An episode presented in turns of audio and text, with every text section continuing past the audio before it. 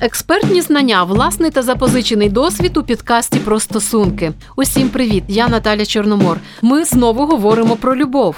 это то, что убивает любовь сразу. Это вот пушечный выстрел в голову. Была любовь, а теперь нет. На когось вона звалюється несподівано, пристрасно захоплюючи усе іство. У когось повільно проростає з дружби, ґрунтуючись на глибокій прив'язаності і відданості одне одному. Хтось штучно створює видимість неіснуючих почуттів, щоб не відчувати себе самотньо або щоб просто не відрізнятися від інших.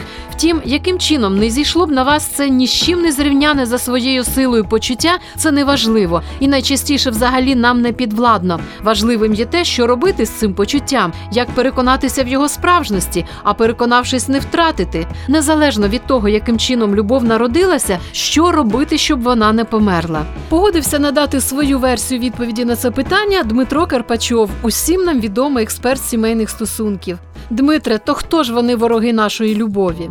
Первый враг или союзник вашей любви – это ребенок. Нас никто не предупреждал, что будет так тяжело. Я просто помню первые полгода жизни, когда родился мой сын. Помните, очень важный момент. Когда родится у вас ребенок, все пойдет не так. Просто понимайте это. А для многих это шок. Второй враг или союзник – это рутина в постели. Секс, он либо скрепит семью, либо разрушит.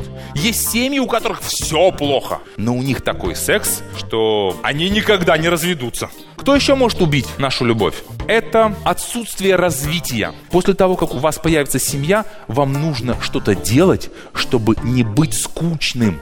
Есть три вещи, на которых формируются отношения. Первое – это сексуальная совместимость. Второе – это эмоциональная совместимость. А третье – это интеллектуальная совместимость. Это когда приятно с человеком поговорить, когда с ним есть о чем поговорить, когда он что-то новое расскажет, когда с ним можно поделиться и услышать интересную точку зрения на свою проблему. Сейчас мужья возвращаются домой, и знаете, что они делают после того, как поедят? Они садятся и играют в танчики на компьютере. Почему эти мужья играют в танчики?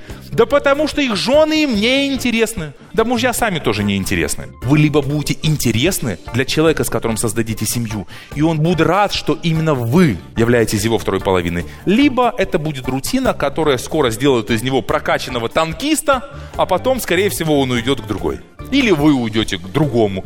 И еще один момент, который способен либо укрепить вашу семью, либо разрушить. Это наличие ярких эмоциональных переживаний. Вот те пары, у которых уже есть какой-то хороший стаж, вы же помните, что было в начале вашей семейной жизни? Походы, кино, вы что-то делали вместе, вы проживали вместе очень яркие позитивные эмоции. Иначе ваша семья и ваша любовь может быть убита. И последнее, это апофеоз этого апогея. Быт. Да, быт – это то, что убивает любовь сразу. Это вот пушечный выстрел в голову. Была любовь, а теперь нет. Потому что раньше он мне цветы дарил, а теперь я ему за пивом бегаю. Вот это вот пять вещей, которые могут либо убить вашу семью, либо сделать ее крепкой. Ну що ж, попереджений значить озброєний. Тому за квітами або за кавою і за книжку, або ж на канари.